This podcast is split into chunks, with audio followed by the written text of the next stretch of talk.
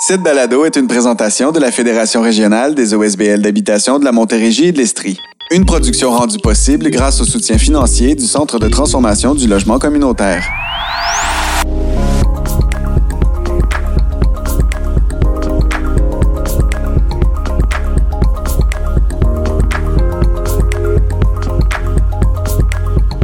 À Nos Voix pour des Toits. Je suis Marc-Olivier Chalette, le producteur de cette série balado pour la Fédération régionale des OSBL d'habitation de la Montérégie et de l'Estrie. Et je vous invite pour une dernière fois à vous immerger dans la réalité du logement social et communautaire ainsi que d'habitation au Québec. À mes côtés, j'ai les deux membres principaux du comité de bénévoles qui tiraient les ficelles du projet et m'aidaient à, à le mener à bien. Heather Carson et Denise Manta, bonjour. Bonjour. Et se joint également à nous Martin Bécotte, directeur des projets spéciaux de la Fédération. Bonjour. Bonjour. On est réunis ensemble pour une dernière fois pour euh, prendre le temps de clôturer ce projet-là qui a occupé les deux dernières années de nos vies. Euh, Laissez-moi d'abord faire une brève description de ce que c'était.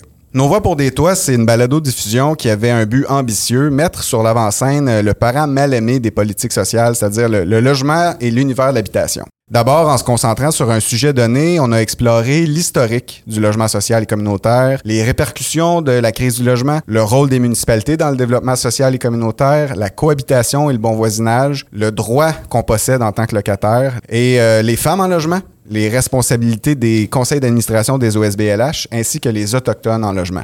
Ensuite, on a articulé notre propos autour d'une région du territoire couvert par la Fédération. On a approfondi les constats dans le milieu de l'habitation de la MRC de Vaudreuil-Soulanges, de la ville de Longueuil, la ville de Sherbrooke, de la MRC de Brome-Missisquoi, la MRC des Mascoutins et à trois reprises, à, à l'aide de différentes approches, dans le Québec en entier aussi. Ensemble, on s'était donné deux principaux objectifs. Le premier, ça se voulait d'outiller les locataires sur la compréhension de leur réalité et de leurs droits. Puis le second, c'était de sensibiliser ainsi que donner de l'information à la population du Québec sur l'état de la situation concernant l'habitation et le logement. C'est avec ce mandat-là qu'en tête, on est parti pour réaliser chacun des huit épisodes de cette série-là qui s'appelle Nos voix pour des toits. Donc, à tour de rôle, on, va parler un peu dans les questions que je vais vous lancer de ce parcours-là qu'on a fait ensemble. Je suis curieux de savoir, en fait, euh, on va y aller avec euh, du positif. Votre meilleur moment du processus de production ou de création de tout ce travail-là? Moi, ce que j'ai beaucoup aimé, c'est le fait d'avoir été ensemble pour travailler, pour être la voix et de voir aussi de faire de différentes euh, de projets et de partager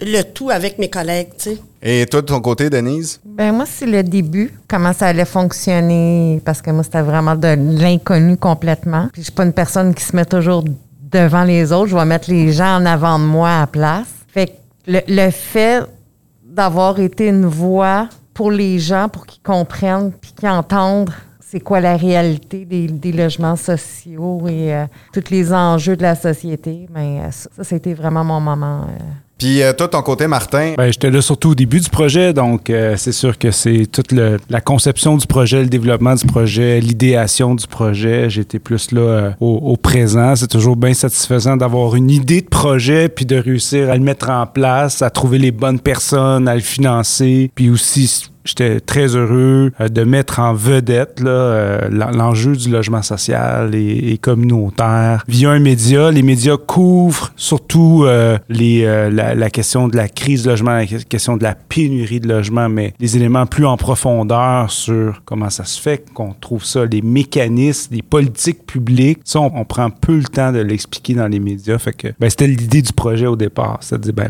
parlons-en en profondeur de l'enjeu de l'habitation puis du logement. Donc, c'est mes meilleurs moments à moi, c'est la, conception puis la mise en place du projet. Puis il faut dire aussi que, euh, bon, on a sorti le premier épisode en mai 2021, mais toi, tu as commencé à travailler probablement autour de ça en 2019. Plus en 2020, euh, et puis euh, c'est ça. Fait que ça, ça a été un enjeu parce qu'on pensait, bon, il y a eu la première vague de la pandémie, donc on a eu l'idée du projet, de le mettre en place, et aussi que justement, ça a créé beaucoup d'isolement. Fait qu'on on trouvait ça intéressant d'aller euh, dans les différentes régions de notre territoire pour euh, mettre ensemble les, les partenaires pour parler de la question du logement. Mais il y a eu les deuxième, troisième, quatrième vagues qui sont venues un peu euh, changer le, projet d'origine. Donc, au départ, on souhaitait vraiment aller dans les territoires, réunir les gens autour de la table pour parler. On le fait d'une autre façon, puis ça a quand même donné un résultat intéressant. Hum, Donc, oui, on a commencé le projet plus en, en 2020 à, l'idéaliser. Moi, de mon côté, euh, le moment euh, du processus de production, je pense que qui va rester gravé dans ma mémoire, c'est, je dirais, c'est la création du nom du projet. Parce que c'est là, on dirait qu'on a touché à quelque chose de concret. C'est toujours difficile de nommer quelque chose. On dirait qu'on on est toujours dans l'abstrait, euh, puis euh, on n'arrive comme pas à le pointer. Puis là, on sortait des idées, euh, puis a rien qui nous satisfaisait vraiment. Puis finalement, on a décidé de faire un sondage sur nos réseaux sociaux, parmi nos partenaires. Et là, il y a une autre vague d'idées qui est venue. Puis il y a un donateur anonyme, on va l'appeler comme ça. On sait toujours pas à ce jour c'est qui. nous a suggéré le nom Nos Voix pour des Toits.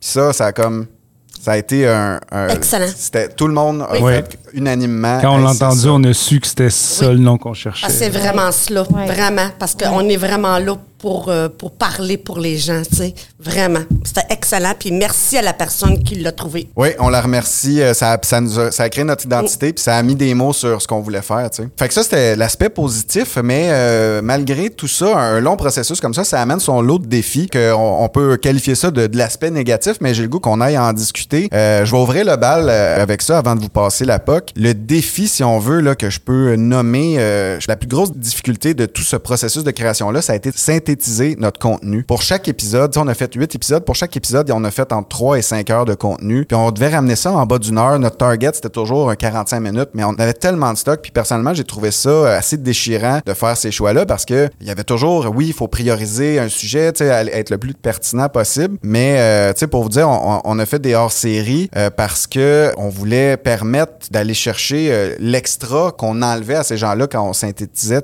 Puis j'en parlerai un peu plus tard des hors-séries. Même euh, au début, on, a fait l'épisode 1, puis on a fait allusion à ça, qu'on allait faire des hors-séries dès l'épisode 1 parce qu'on avait tellement de contenu. On a fait un épisode sur l'historique du logement, puis on s'est dit, on, va, on va faire un hors-série avec la genèse du logement social au Québec parce que finalement, on a tout rappé ça en 20 minutes pour en parler, tu sais. Mais euh, au fil du temps, à peu près à moitié du projet, à un moment donné, j'ai décidé de tirer à plug sur cette idée-là parce que si on commençait à donner le spotlight à un sujet, ben c'est difficile de dire ah ben là on, on a eu une interview avec le Reclac puis euh, on a parlé des droits des locataires, mais on a rappé ça en 7-8 minutes euh, alors qu'on a fait une entrevue d'une heure. Euh, ça aussi il faut commencer à faire des choix. On a reçu des avocats pour parler du fonctionnement des, des, CA dans les OSBL, puis on a fait deux longues entrevues avec eux, on a coupé ça. Fait à qui on donne le spotlight, à qui on l'enlève, rendu là, c'est mieux qu'on garde ça avec. Tu sais, ce qu'on a sélectionné, c'était ce qui était pertinent puis ce qu'on voulait qui se rende aux oreilles. Fait que ça, de mon côté, euh, je dirais que ça a vraiment été le défi majeur pour moi, le synthétiser le contenu puis faire en sorte, hey, c'est ça qu'on garde. Puis malheureusement, même si c'est super intéressant, c'est ça qu'on coupe. Moi, c'est sûr que c'est un défi au niveau euh, montage beaucoup, mais euh, il y a, d'autres types de défis aussi qui entourent ce projet-là. Donc, qu'est-ce que ça a été de votre côté? Mon défi que j'ai beaucoup aimé, c'est d'avoir été capable de rencontrer quelques ministres et d'être capable de leur faire voir et de leur faire comprendre nos besoins que, que nous avons. Et ça, ça m'a été, euh, pour moi, euh, pour moi, c'est un défi de vraiment être capable de les rencontrer, d'essayer de leur faire voir et de leur faire comprendre ça. C'était, c'était fantastique pour moi, ça. Toi, Denise, de ton côté? Mon défi à moi, ça a été de mettre les gens en lumière, qui voient vraiment la problématique de la réalité de ce qui se passe vraiment. Parce qu'on n'entend pas parler, autant aux nouvelles ou peu importe. là, tu sais, c'est toujours effleuré. Donc, aller en profondeur comme ça, pour moi, ça a été un défi. De vraiment de cibler, euh, de donner la parole à des gens qui Ouais. sont peu écoutés finalement. Oui, exactement. De ton côté, Martin, est-ce que tu aurais un défi à souligner? Euh, Tu parlais bon, que tu étais beaucoup là au début du projet euh, pour euh, mettre ça en place. Est-ce que ton défi fait partie de ça ou c'est autre chose? Ben, moi, quand je fais des projets, j'ai fait toujours passionnément. Fait que de laisser le, de, de le transmettre à quelqu'un d'autre puis de passer le ballon à quelqu'un d'autre, c'est toujours un, c'est toujours un défi, mais ça, c'est un apprentissage dans ce que j'apprends à le faire. Euh, donc, c'est peut-être de te donner en- entièrement confiance puis tu as bien fait ça, tu sais, de reprendre le projet sous ton aile parce qu'à un moment donné, il faut faire des choix dans la vie, on peut pas être partout. Donc, euh, je t'ai laissé pas mal le bébé puis t'es parti avec puis t'as fait quelque chose de très bien. Donc, je te dirais que c'était ça mon défi, mais en même temps, c'était, le résultat est intéressant. Je comprends ça, mais merci euh, pour les bons mots. Ben justement, euh, parlant de bons mots, euh, j'avais goût qu'on parle aussi de euh, vos coups de cœur. Est-ce que vous avez un épisode préféré, euh, un moment particulier sur ces deux années-là ou une activité quelconque qu'on a fait, qu'on a réalisé ensemble, un moment que vous allez chérir finalement? Ben moi, c'était à Québec. Vraiment d'être sur le terrain. Tu sais, vraiment d'avoir le eye contact, là, vraiment, là, tu sais, là, c'est je te parle, regarde-moi, là. Tu parles, je, je te regarde, je t'écoute. Ça, pour moi, ça, ça, ça, ça a été un- une belle expérience. Puis euh, il y a aussi François Saillant. Ouais, le, ben- le début de tout, de tout, de tout, de tout, ben c'est François Saillant. Pour moi, ça, ça m'a fasciné parce que je le savais pas, je, connais, je le connaissais pas du tout. Fait que c'est ça, j'ai, lu son livre, je l'ai mangé. euh, c'était vraiment, euh, pour moi, le François Saillant aussi, ça a été une belle découverte. Ton côté, toi, Heather, euh, Ben, moi, j'ai, ben, moi, j'en ai plusieurs, mais euh, Québec, j'ai super trippé à aller rencontrer les députés, comme je te disais, puis à- aller voir comment que, wow. T'sais, Puis j'ai, réalisé aussi qu'ils sont impuissants aussi, hein, aussi les députés. C'est pas parce qu'ils croient pas en un événement ou quelque chose comme ça, ils sont comme restreints quand même, ils peuvent faire que leur possible. Et puis, euh, c'est ça. Moi, en tout cas, moi, j'en aurais plusieurs, j'en aurais pour des heures, chers amis. Ben oui, justement, ben vous l'avez évoqué toutes les deux. On a pris le temps pour euh, le troisième épisode de la série. On s'est organisé un petit road trip à Québec. On est allé euh, rencontrer euh, tous les, les députés de l'opposition pour euh, jaser euh, du rôle des municipalités en logement social. Puis c'était au cœur des élections municipales aussi euh, l'année dernière. Donc euh, il y avait toute cette dynamique-là qui était vraiment intéressante. Puis euh, justement, tu sais, oui, euh, ils ont pris le temps de nous écouter. Euh, même euh, Martin, tu leur as donné des cues euh, parce qu'ils étaient en session parlementaire à ce moment-là. Puis ça les a aidés à pouvoir euh, questionner après ça euh, durant la session. Euh, ça a été un moment vraiment enrichissant. Euh, Moi aussi, j'ai trouvé. euh, C'est ça, c'est les députés de l'opposition qu'on a rencontrés. On a invité la ministre c'est vrai. sais, à, à participer à l'entrevue euh, avec nous. Elle a, elle a malheureusement refusé. Puis quand Heather, tu dis, ben c'est sûr qu'ils n'ont pas beaucoup de pouvoir. Les députés de l'opposition n'ont pas beaucoup de pouvoir, mais les députés gouvernementaux, le- la ministre, le Conseil des ministres ont beaucoup de pouvoir sur les enjeux de logement. Puis malheureusement, ils font des choix politiques de pas les utiliser. De, tu sais, tant qu'à nous, ils ne font pas les choix. Entre autres, ils ont dépensé en 2021 le même montant d'argent pour la construction de logements sociaux puis l'exploitation qu'en 2014. Tu sais, C'est clair que la crise, elle peut juste s'aggraver si on dépense les mêmes montants 7-8 ans plus tard, alors que les dépenses de l'État, elles, ont augmenté de presque 50 Donc, ils n'utilisent pas le principal pouvoir qu'ils ont, c'est le pouvoir de dépenser, d'investir puis de développer. Sinon, mon coup de cœur, c'est euh, ben de voir Denise et Heather vraiment, euh, tu sais, euh, la progression, euh, le développement, l'apprentissage, euh, euh, la préparation, l'étude des dossiers, puis tout ça, c'était vraiment euh, beau à voir. Sinon, le témoignage également de Christiane Dubuc, euh, qui a parlé euh, au deuxième épisode du développement des habitations euh, au beau soleil, comment le projet s'est fait, comment les locataires ont participé au développement du projet, comment les locataires depuis 30 ans participent à la gestion du projet, à la gouvernance. Euh, c'était vraiment touchant à entendre. C'était la, la voix de Christiane était super. C'était bien raconté. C'était vraiment un moment que moi j'ai. C'est mon moment préféré euh, du projet puis du, vrai, je suis d'accord balado. avec toi. C'est vrai, je me souviens, euh, je t'avais envoyé le premier jet de, de- du montage de cet épisode-là, puis tu m'as dit, hey, j'ai versé une larme euh, pendant le témoignage à Christiane. Tu avais trouvé ça Ouais. vraiment beau. Vraiment Euh, touchant. Euh, moi, de mon côté, euh, ben, je vais faire un pont avec ce que je disais pour euh, mes défis. Euh, ça a été vraiment euh, les hors-séries. J'ai tellement aimé pouvoir donner une voix juste à, toutes les personnes qu'on a impliquées avec nous dans ce projet-là. C'était tellement important pour moi qu'ils soient tous entendus parce que dans les épisodes eux-mêmes, on shortait ça, tu sais, on faisait un topo d'une conversation d'une heure, une heure et demie en 20 minutes, tu sais. Fait que c'est sûr qu'il y avait des choses qu'on coupait alors que chacune de leurs réalités est, pertinente. Donc, j'ai aimé ça vraiment approfondir la région qu'on couvrait. Puis là, vraiment prendre le temps de laisser l'intégrale de cet échange-là euh, aller euh, comme ça. Pour ceux euh, qui sont intéressés, c'était des hors-séries, ça faisait pas partie de la série régulière, c'était du contenu bonus pour ceux qui avaient vraiment envie de connaître précisément leur région. Sinon, il y a des sujets qu'on n'a pas eu le temps d'aborder. Ça aussi, euh, c'est plate parce qu'en huit épisodes, il faut se faire un top 8 puis euh, on n'a pas le choix d'y aller comme ça. Est-ce qu'il y a des sujets qu'on aurait pu couvrir qui auraient été cool puis que juste pour euh, marteler le fait que, tu sais, on n'a pas fini d'en parler là. On a, on a parlé de huit sujets, mais il y en a tellement d'autres là. Tiens, Denise, euh, je, je commencerai par toi. Moi, c'est l'itinérance. Ça, c'est quelque chose que moi, ça me touche profondément parce que j'ai grandi là-dedans, là, avec ma mère qui, euh, qui s'occupe de 14 itinérantes. Donc, euh, pour moi, c'est, quelque chose qui vient vraiment euh, profondément me chercher. Fait ça serait le fun qu'on fasse un autre balado, puis qu'on puisse euh, plus élaborer sur plusieurs d'autres sujets aussi, bien sûr. Mais moi, l'itinérance, euh, j'aurais vraiment aimé qu'on aille en profondeur. C'est sûr aussi que l'itinérance, il a toujours plané un peu au-dessus de nos discussions de comité, euh, Ouais. mais on, on essayait d'être collé aussi sur l'actualité. Fait que dans les enjeux, souvent, oups, on était comme, il faut profiter de tel moment. Fait que là, on mettait l'itinérance de côté, mais ça reste que ça a toujours été au cœur de nos discussions. Tu sais, euh, on, a- on a dit, on a fait un top 8. S'il y avait eu neuf épisodes, assurément, il y aurait eu un épisode sur l'itinérance. Et- Ouais, moi aussi, c'est la même chose que Denise. Mais ça, aussi les itinérances, il y en aurait encore et encore et encore à dire euh, sur le, ce projet. Mais bon, moi, j'ai super aimé euh, euh, tout le projet, mais il y en aurait encore à faire.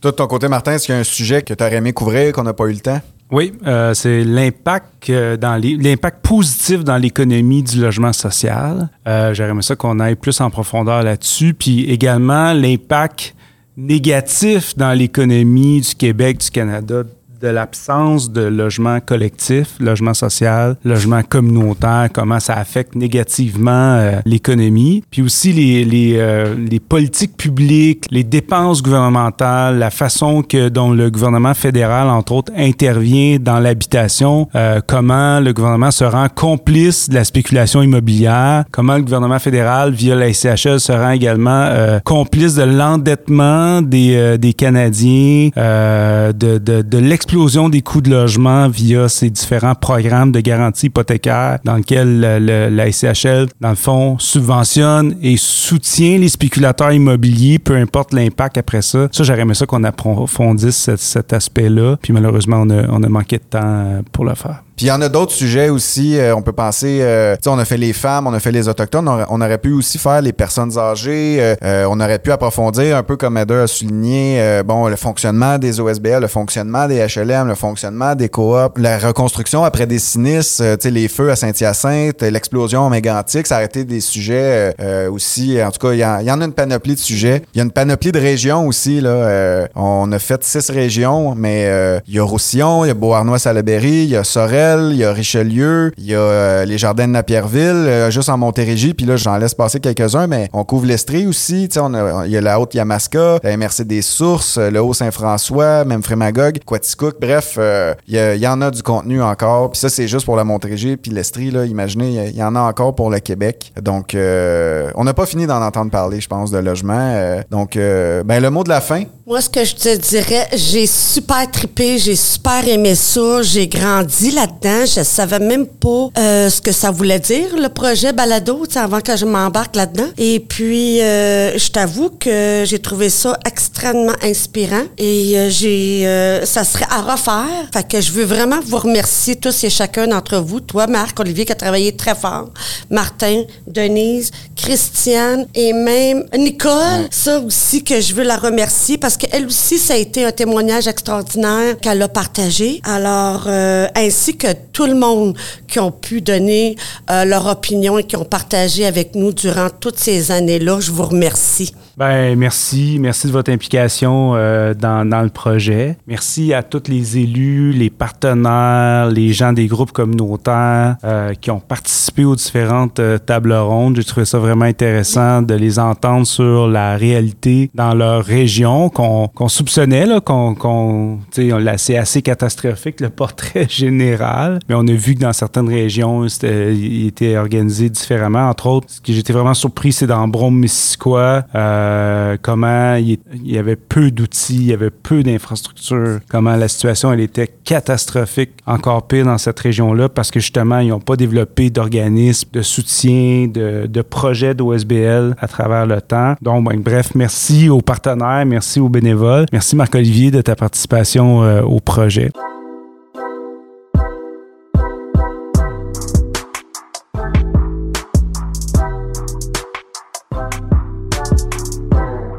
Eh bien, moi aussi, je veux prendre le temps de vous remercier. D'abord, les membres du comité de production. Il y a bien sûr Heather Carson et Denise Manta ici présentes, mais également Christiane Dubuc, Nicole Saint-Germain-Bélanger, Doris Lafrenet, Réal Bray, Pierrette Pierre-René, Célia Félix Dagenet, Ghislaine Bergeron et Diane Riendo qui ont participé à la création de ce projet-là. Mais Nos Voix pour des Toits, c'est aussi une trentaine de personnes collaboratrices issues du marché locatif privé, social et communautaire, une cinquantaine de personnes invitées issues du milieu communautaire et des trois paliers de gouvernement. C'est six animatrices bénévoles qui avaient jamais fait ça de leur vie, six employés de la FROM qui ont également été impliqués. C'est un projet qui s'est avéré fort rassembleur dans le seul but de véhiculer l'objectif principal qu'on voulait, c'est-à-dire parler de logement.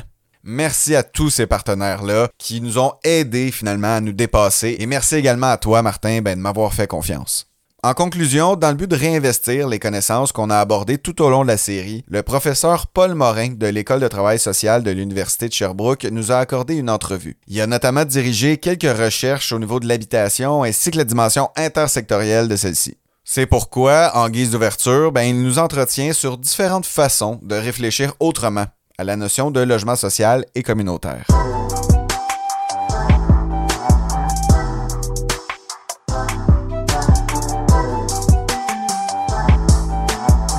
Écoutez, le logement social et communautaire est une antidote à la logique du marché parce que bon, on est quand même ici en Amérique du Nord où d'abord et avant tout, le logement est considéré comme une marchandise. Donc, le logement social et communautaire permet à des gens euh, d'avoir accès à du logement un peu coûteux, que ce soit au niveau des jeunes, que ce soit au niveau des gens en santé mentale ou des femmes. Je pense que de, leur donner la parole et que ces gens-là puissent s'exprimer sur ce que le logement, par exemple, leur donne dans la vie, logement social, logement communautaire qui peut être un tremplin vers un meilleur mieux-être. Pour moi, c'est une façon aussi de déconstruire les préjugés envers ce type-là de logement-là. Puis on va mettre l'accent sur les retombées, en quoi ces logements-là contribuent à un mieux-être de ces personnes-là, ben ça, je pense que c'est très gagnant parce que bon, euh, si je parle euh, comme un payeur de taxes, ben moi je vais dire bon, on met de l'argent là-dedans, il y a du, de l'argent public là-dedans, puis euh, que ça donne?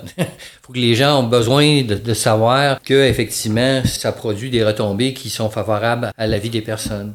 Ici au Québec, on a maintenant une ministre de l'habitation, ce qui est une bonne chose, mais on n'a pas de ministère de l'habitation. On n'a pas de politique nationale de l'habitation il y a eu un progrès quand même euh, au niveau fédéral. On a depuis 2017, on a une stratégie nationale du logement. Et en 2019, on s'est donné, euh, enfin, on s'est donné, le gouvernement fédéral a adopté une loi sur euh, une loi qui encadre justement cette stratégie nationale là et le fédéral a même cette loi-là a même institué un, bureau du défenseur du droit au logement.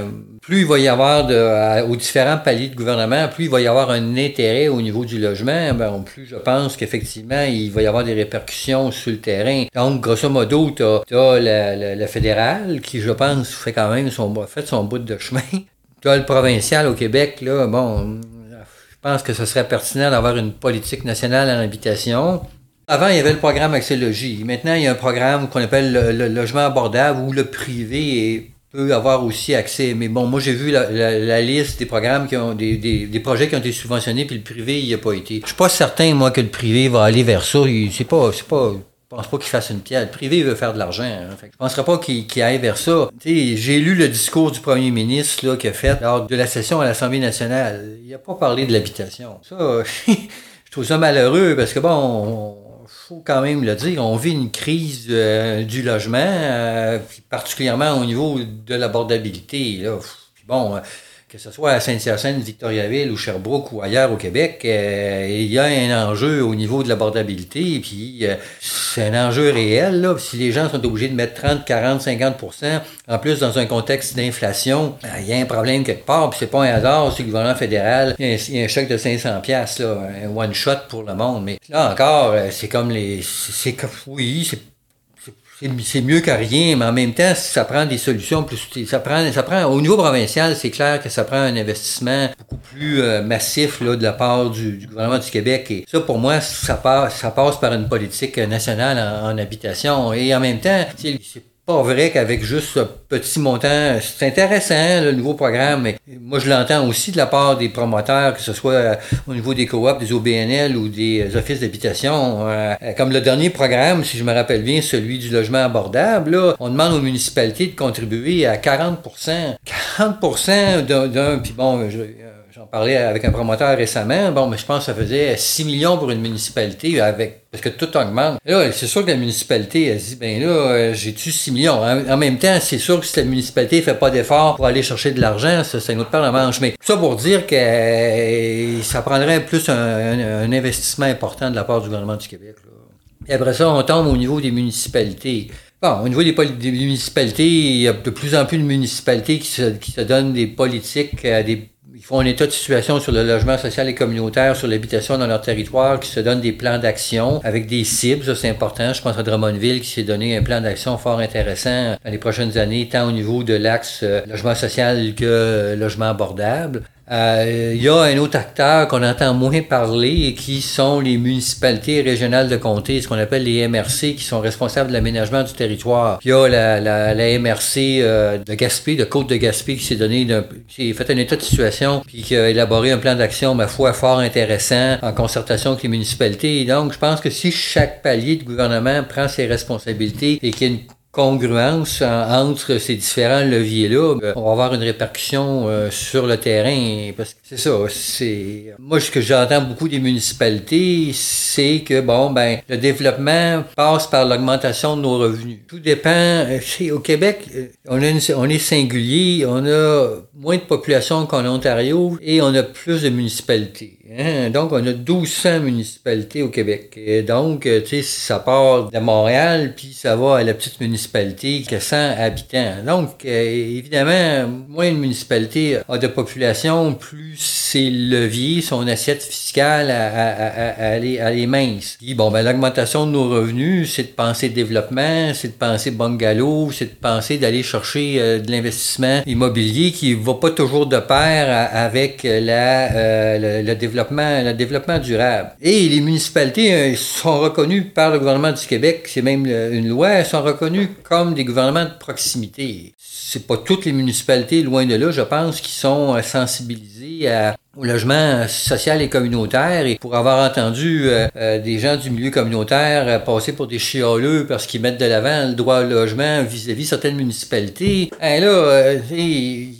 a toujours plusieurs facettes, là. Puis bon, je comprends que les municipalités ils ont des enjeux, mais je trouve que parfois c'est trop facile de passer la POC euh, au provincial quand les municipalités ont quand même des leviers. Par exemple, un levier qu'ils ont, c'est que maintenant toutes les municipalités du Québec peuvent exiger qu'un promoteur immobilier, quand il veut développer du logement à locatif, qu'il y ait une partie qui soit du logement qui soit abordable. Ou s'il n'y a pas des unités pour le logement qui sont abordables, il doit contribuer financièrement à un, pote qui va servir à du développement. Ben là, pourquoi les municipalités, euh, pourquoi les municipalités qui sont quand même un certain coffre, là, 30, 40, 50 000 habitants, pourquoi ils n'exigent pas d'avoir de l'argent des promoteurs immobiliers? Euh, parce que bon, la question de l'abordabilité avec la médiane, moi je suis plus partisan qu'on mette à contribution financièrement les promoteurs immobiliers. Donc bref, ils ont des leviers, puis ils, peuvent faire de quoi. Je pense qu'il y a tout un enjeu aussi de sensibiliser les municipalités à leurs droits, à leurs devoirs et responsabilités par rapport au droit au logement. Parce que, bon, euh, le logement, quand on parle de logement social et communautaire, on parle d'une certaine forme de densification. C'est une forme de réponse à, l'étalement urbain. Donc, il y a vraiment une effervescence à l'heure actuelle sur la question du logement. Donc, pour moi, qui ça fait 20-25 ans que je travaille au niveau du logement, je trouve que cette effervescence-là est très positive et j'encourage tout le monde à continuer dans le même sens parce que, bon, il y, a, des opportunités. Oui, il y a une crise, mais il y a des opportunités de changement et c'est, on est à un et c'est le moment, tous ensemble, mettre la roue à la porte pour effectivement faire des changements qui soient profitables à tout un chacun.